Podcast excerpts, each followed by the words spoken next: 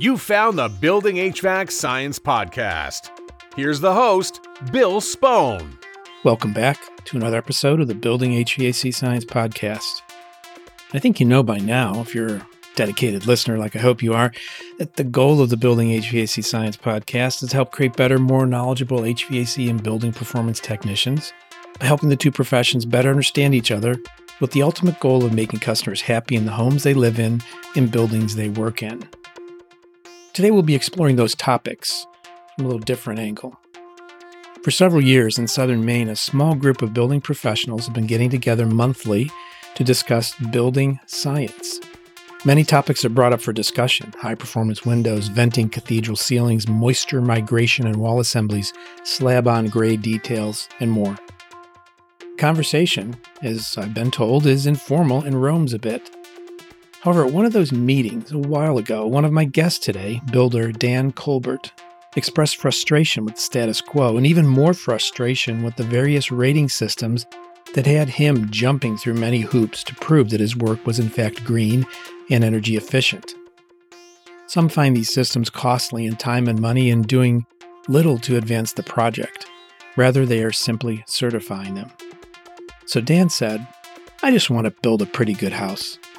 And that's where this story begins.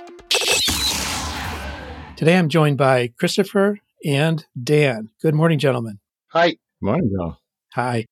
These are two friends. We think we're friends because we think we've met before, or LinkedIn makes us feel that way. I can say that are working on some very interesting concept. I want to say it got started around 2011 Dan, Dan Kolbert, give us your background and what is this concept we're talking about today? I am a building contractor in Portland, Maine. We do residential work, um, mix of renovation and new construction. I am also the moderator of what we call the Building Science Discussion Group, which ran for about a decade before COVID interrupted it. One of our conversations was right around the time that Passive House was really taking off around here. And I had a little bit of experience with it. And I had a fair amount of experience with LEED for homes and some experience with other rating systems. And uh, I liked them all. They all have very valuable pieces, but we were just trying to think what if you don't want to build a rated home? What if you just want to get to the essence of them without going through their processes? So the joke for the title of that session was, What if you just want to build a pretty good house? And we had a really great conversation. And then Mike Maines, one of our co authors on the book, wrote it up for Green Building Advisor. And then it just exploded. I think there were well over 100 comments to that first blog post and then Martin Holladay, who was the editor at the time, really loved the idea. So he kept the conversation going on GBA. We had some more sessions on it locally that Mike also wrote up. And it just grew legs immediately. It's something about the term, everybody seemed to know what you were talking about just by saying it. And then a few years later, we returned to it in our discussion group. In the interim, I think there'd been a lot of great research and writing on the carbon load of house building as opposed to the carbon load of heating and cooling buildings. And so we returned to the subject and said, well, what we called it PGH 2.0, the low carbon edition. And it was really looking at how do we build these houses that are either much less CO2 equivalents up front or even possibly negative, that these are houses that are actually absorbing carbon. So, Chris, give us an introduction to you and how you got engaged with this process. I'm Chris Briley. I'm an architect in Portland, Maine. My company is called Briburn. We say we practice architecture for life, and what we mean by that is high performance, sustainable, green architecture, et cetera, et cetera. I was like Dan going to the same building science discussion group. In fact, I was his, we could say is understudy. When Dan couldn't make it, I would step up and moderate. And Dan played that down a lot. He may have been grumpy that day when choosing the subject. He and Steve Konstantino of Performance Building Supply, they'd always come up with a topic like, I don't know, last minute, or it was something that was bothering them or something. And Dan is frustratingly going through some leaping hurdles for, I don't know whether it was passive house or what, but he's just like, I just want to do a pretty good house. What does that look like? Let's just talk about what we were all supposed to be doing, what we should be doing here in Maine to have a high performance house. What does that mean for real? Not check boxes and all that stuff. And it was that sentiment that I don't need a report card, I don't need a checklist, I don't need Big Brother, I don't need a certificate. I just want to do pretty good houses and be recognized for it and do better and save the planet while you're at it. And so that's always struck a chord with me. And that's always been what we talk about the building science discussion group. I've just been hovering around that whole milieu, if I can use a fancy French word for this. And yeah, I think I was one of the ones with Steve. no, I don't know who started pushing the book idea. You did. Yeah, it was me, maybe me. So we thought, let's do a book. And then it was, I don't know, 2011, 2012. And no one's into books now. It's all e-books and e-stuff and all this stuff. And we pitched it to Taunton. And then they got back to us right after COVID hit. And they said, hey, you know what people like these days? Books. That was a great idea. Let's do that book. And we're like, okay, let's do it. So, so we wrote a book. Oh, I'm so sorry about that. That was my light shade that just fell. but it's a podcast. No one, Wait, is it a pretty good office, Chris? It's a pretty good office, except for our light shades are like this light shade is drawn. It's like one of those. You're going to trim all this out. I hope. Anyway, maybe not. It's just reality. Just eh. like where this came from was reality. It was that friction, that interference. That's right. That you got to talk to people about this topic, how this all came into being, and resulted in a 250 page approximate book, very well detailed and illustrated, very logically laid out. Now, is this the only way you build right now, or is this amongst many ways you build right now?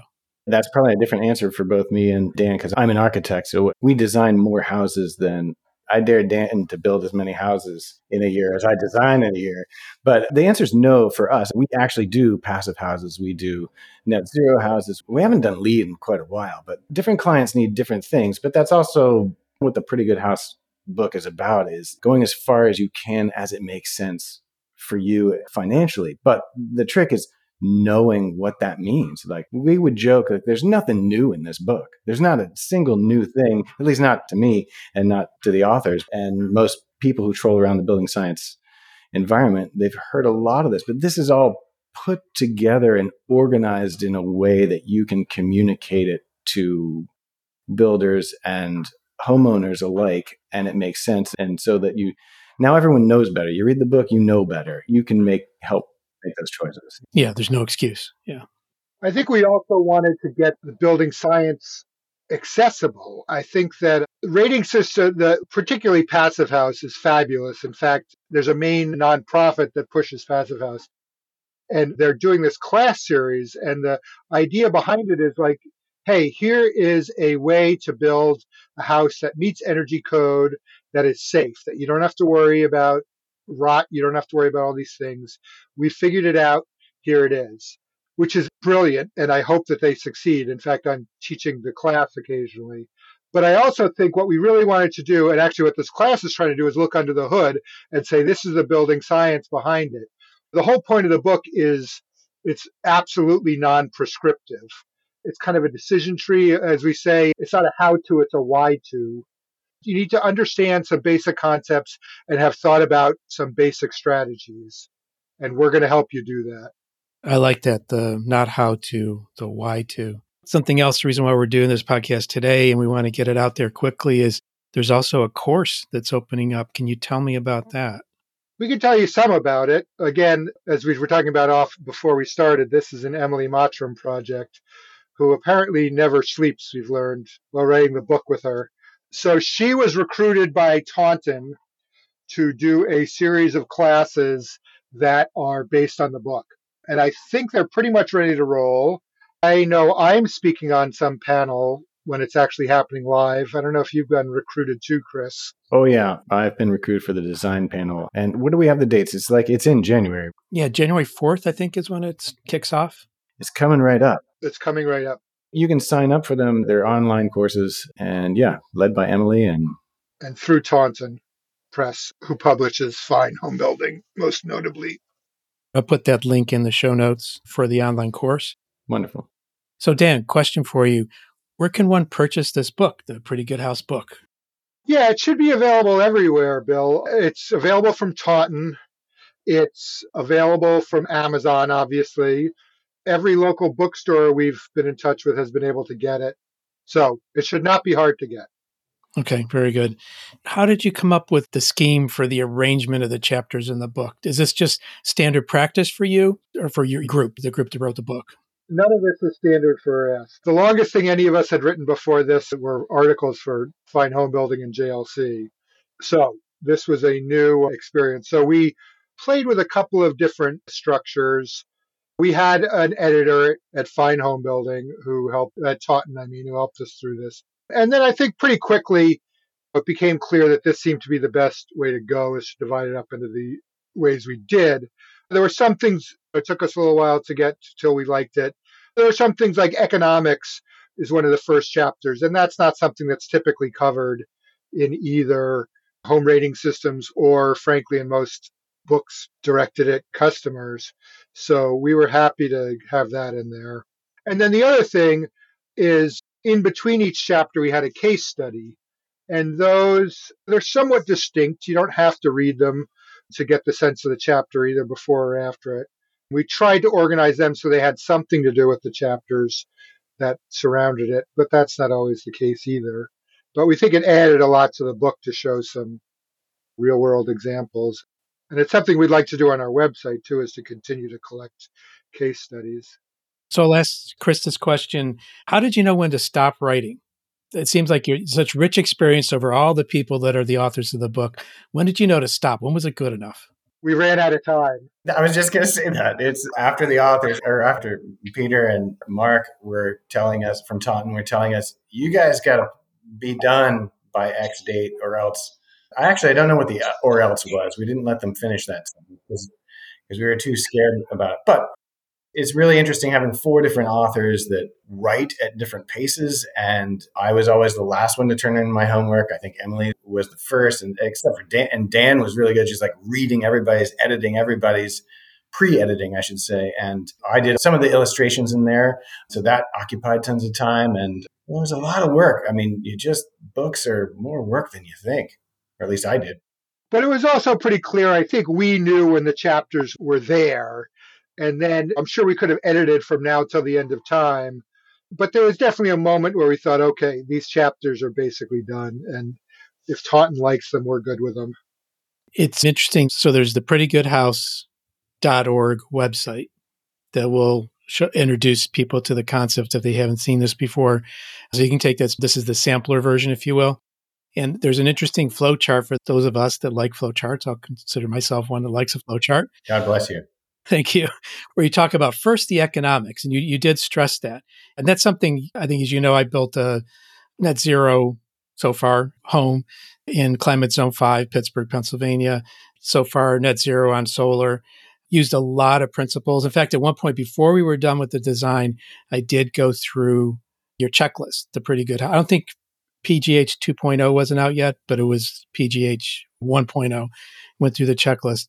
You go to, and I'm just going to read these off here economics, team, climate overview, conceptual design, envelope thermal, envelope water and moisture, those two are separate, fenestration, materials and structure, HVAC and plumbing design, or the mechanicals, golden lighting, I guess that's not all the mechanicals, but electrical and lighting next, verification in owner and occupant behavior. Wow, that is total life cycle, guys. That is pretty amazing.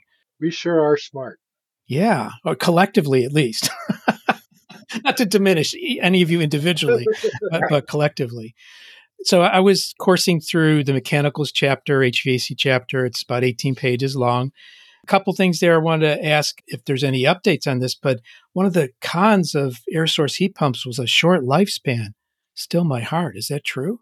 I wrote that chapter, so I have to take responsibility for many. Fortunately, I had Allison Bailes proofread it for me, so he definitely caught some embarrassing things that I'd written the first time around. I guess short lifespan. I mean, it's part of that is just in comparison, right? In comparison to a cast iron boiler, it's got a short lifespan. But I guess in comparison to a cast iron boiler, I've got a short lifespan. So. okay. All right. So, well, point well taken. You do mention Manual J for understanding the load imposed upon the house and testing and commissioning, which, of course, being from TruTech Tools, is near and dear to my heart. You talk about dehumidification, but not humidification. Now, why is that? Well, it's a good question. It's definitely becoming more of an issue in Maine. I think partly we're scared of it. I think is part part of it. Deciding to add moisture to an environment is something that just makes you feel weird. But I feel like when our houses become tighter, the humidification part becomes less of an issue. It's the dehumidification that's that increases with a tighter house and you're boiling pasta and you've got six people in there and you have a whatever small dinner party. Humidity is something that climbs and that you are worried about rather than the opposite. Right. But it's certainly something that we need to pay more attention to because I think we certainly learned. I mean, I think COVID has taught us a lot about that, right? There's clearly a relatively narrow band of desirable humidity for occupant health. Obviously, from the building's perspective, there's no such thing as too dry. So that's part of it, I'm, I'm sure. I notice here the last case study is the PGG, the pretty good garage. Oh, yeah. Right. Is that tongue in cheek or is that just very much on point? Both. I mean, it is a pretty nice garage and it has, I think the point of that particular project is that you, all these same philosophies you can apply to just about any project, any scale, including your garage, even though you might not be needing to heat it to the same levels and all that jazz. But from materials resources to the dryability of those building envelopes, it's all the same. And plus, having a garage that's separate from your house is also a good indoor air quality move. Do you think this will become a textbook anywhere, or at least a reference in a class beyond the one that Emily is using her excess energy to conduct? Yeah, actually, I think it is being considered as a textbook in a couple of locations. I know there's one in Canada. Dan, do you remember where that one was? I know Pennsylvania. I don't, but I think in Pennsylvania, right? Wasn't there one that wasn't in schools? So, yeah, we've had a few professors in touch with us and we are actually, we haven't really gotten started yet, but there's a great educational nonprofit here in Maine called the Maine Indoor Air Quality Council. And they have a long standing workshop on new home building. And the guys who've been teaching it for a long time want to retire from that. So we are in talks with the director of the group to use the book as the basis for a new curriculum there's another aspect to this. There was the in person meetings, the building science discussion group that went online during COVID, and you gave that a new name. What is that? Well, sort of. Let me just back up there a little bit. This is absolutely this is Mike Maines' project. So Mike Maines, who's the fourth co-author, lived in Portland when we started the discussion group. About halfway through, he moved up about whatever, an hour and a quarter north of Portland. And he still tried to make it down, but it was kind of a haul and he couldn't always do it. So he decided to set up his own satellite group. And he came up with a brilliant name called BS and Beer because he held his sessions at a local microbrewery. And again, it's sort of like Pretty Good House. It was just one of these dumb jokes that absolutely captured something brilliant. And so before even COVID, there were other chapters. He'd already, well, is that true? I'm not sure. I can't guarantee the chronology of all this. I think that's true. There are other chapters forming across the country because of his writings at GBA and calling it BS and beer, where BS stood for building science. That that's so catchy. It's awesome. Right. When COVID hit, they went online because nobody was meeting and we were looking for things to do. And I think they were independent at first, and then pretty quickly, G- Green Building Advisor started to sponsor it. And that exploded. I mean, I don't know how many people they have on their list, but I'm sure it's in the thousands. I don't know what attendance is like. Once in a while, I'll check to see. But it's always in the several dozen, and I'm sure sometimes it's well over a 100. And I think that that's really helped spawn. In fact, ironically, a just was on the show this past week. I don't think it's out yet on YouTube, but it was the subject was discussion groups. And we were on as sort of the original ones. And then some folks from Sacramento who have just started a chapter were on as well. And there's BS and Beer. I mean, I just am so proud of what these guys have done. BS and Beer, it's all over the place. I think there's a chapter in Australia now too.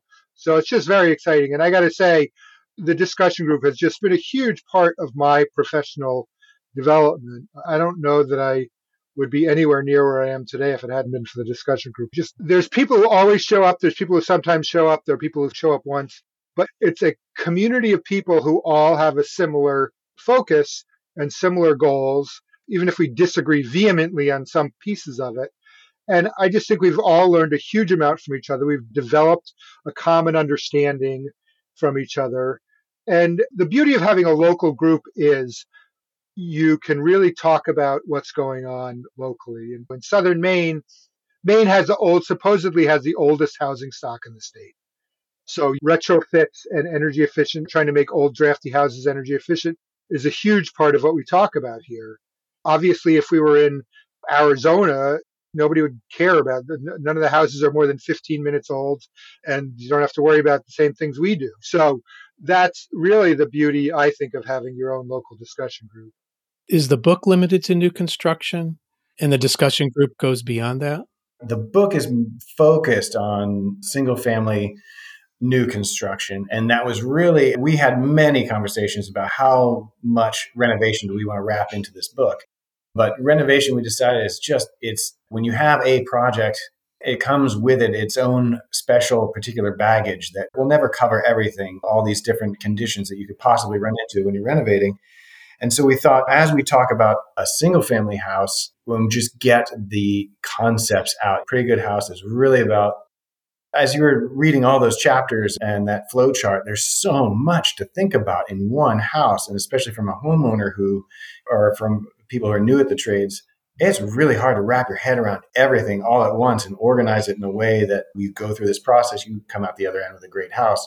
That's really what this book is about. When we figure that applies to renovations as well, you're just not going to see the specific drawings and things that probably you want to see if you are renovating your own house. Yeah, because each situation is different. It's modes of construction, it's era of construction, it's materials that are used, it's quality of construction. There's just too many things to peel apart there. I just had this vision where if you did run that flow chart for renovation, some of those circles, if you put like the dollar value on what it would take to accomplish, yeah. that might just blow the whole project. Right. If I can, I'll just tease hey, there may be a pretty good renovations book being discussed. Wow, you heard here first, folks. Yeah, that's right. Yep, exactly. That's an exclusive. And we've had some discussions about it, and it would definitely be structured much differently than this one was, just because it would have to be. I think, as I wrote in the intro, any rules we made about renovation, you'd have to break immediately. The way to do renovation is to have a wide experience and a deep bag of tricks and figure out what you're going to do in that specific situation.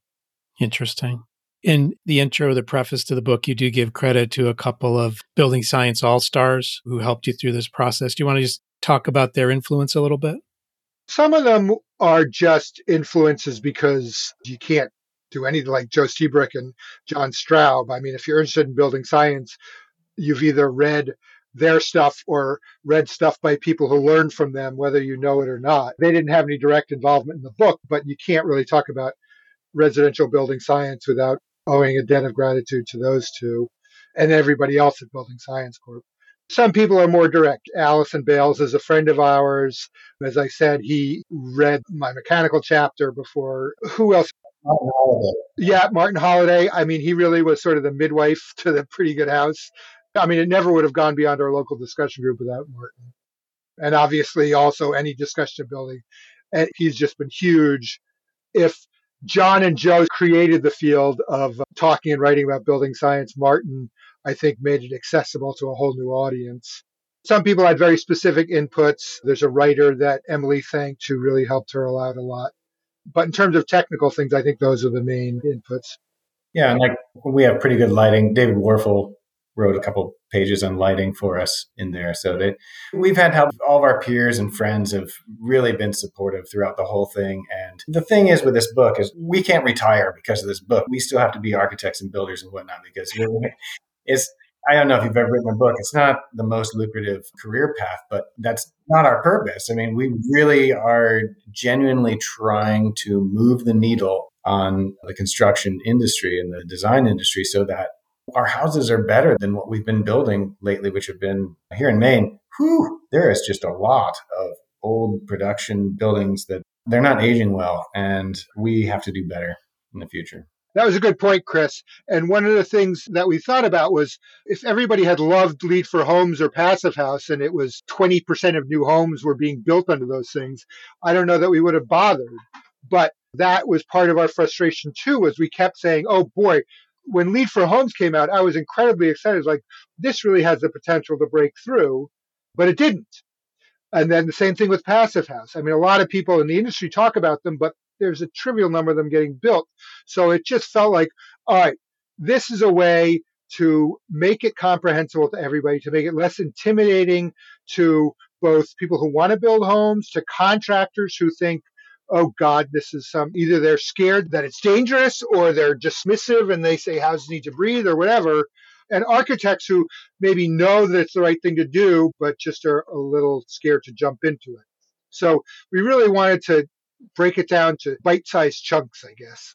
Are you hearing feedback that owners, housing consumers are interacting either with the book or the website or the concept?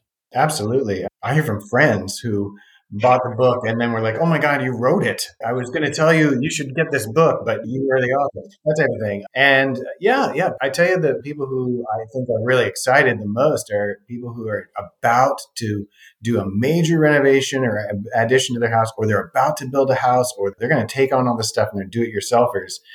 I think we wrote the book intentionally to try and catch that group as well as like the architect, the builder, and the homeowner. It's just like the do-it-yourselfer is a big part of that.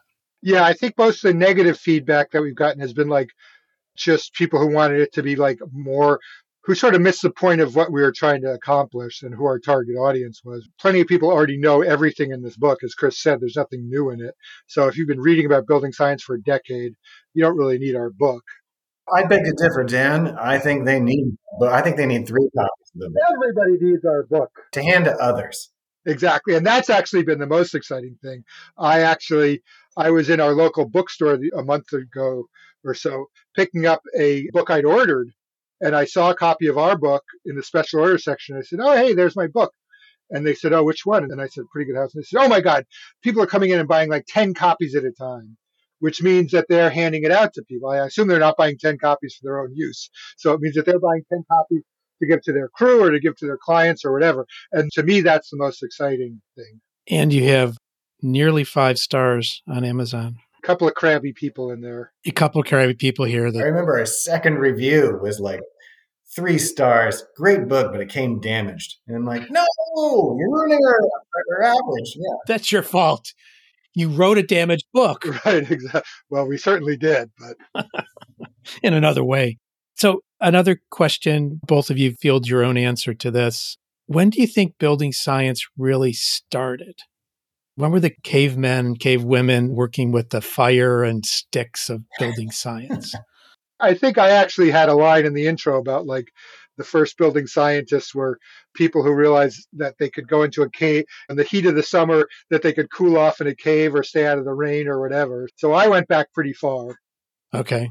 That's pretty far. I don't know if I got a better answer than that. I think for each of us on our journey as design and building professionals, there's a moment where I don't know. It's uh, like that sophomore moment where you're like, yeah, I got this, man. I figured it all out. And then you go to some presentation or somebody shows you something and you're like, oh my gosh, that thing I did could cause mold issues or that brilliant idea I had was not brilliant at all. And then it's, you get a nice serving of humble pie fed to you and it tastes bitter.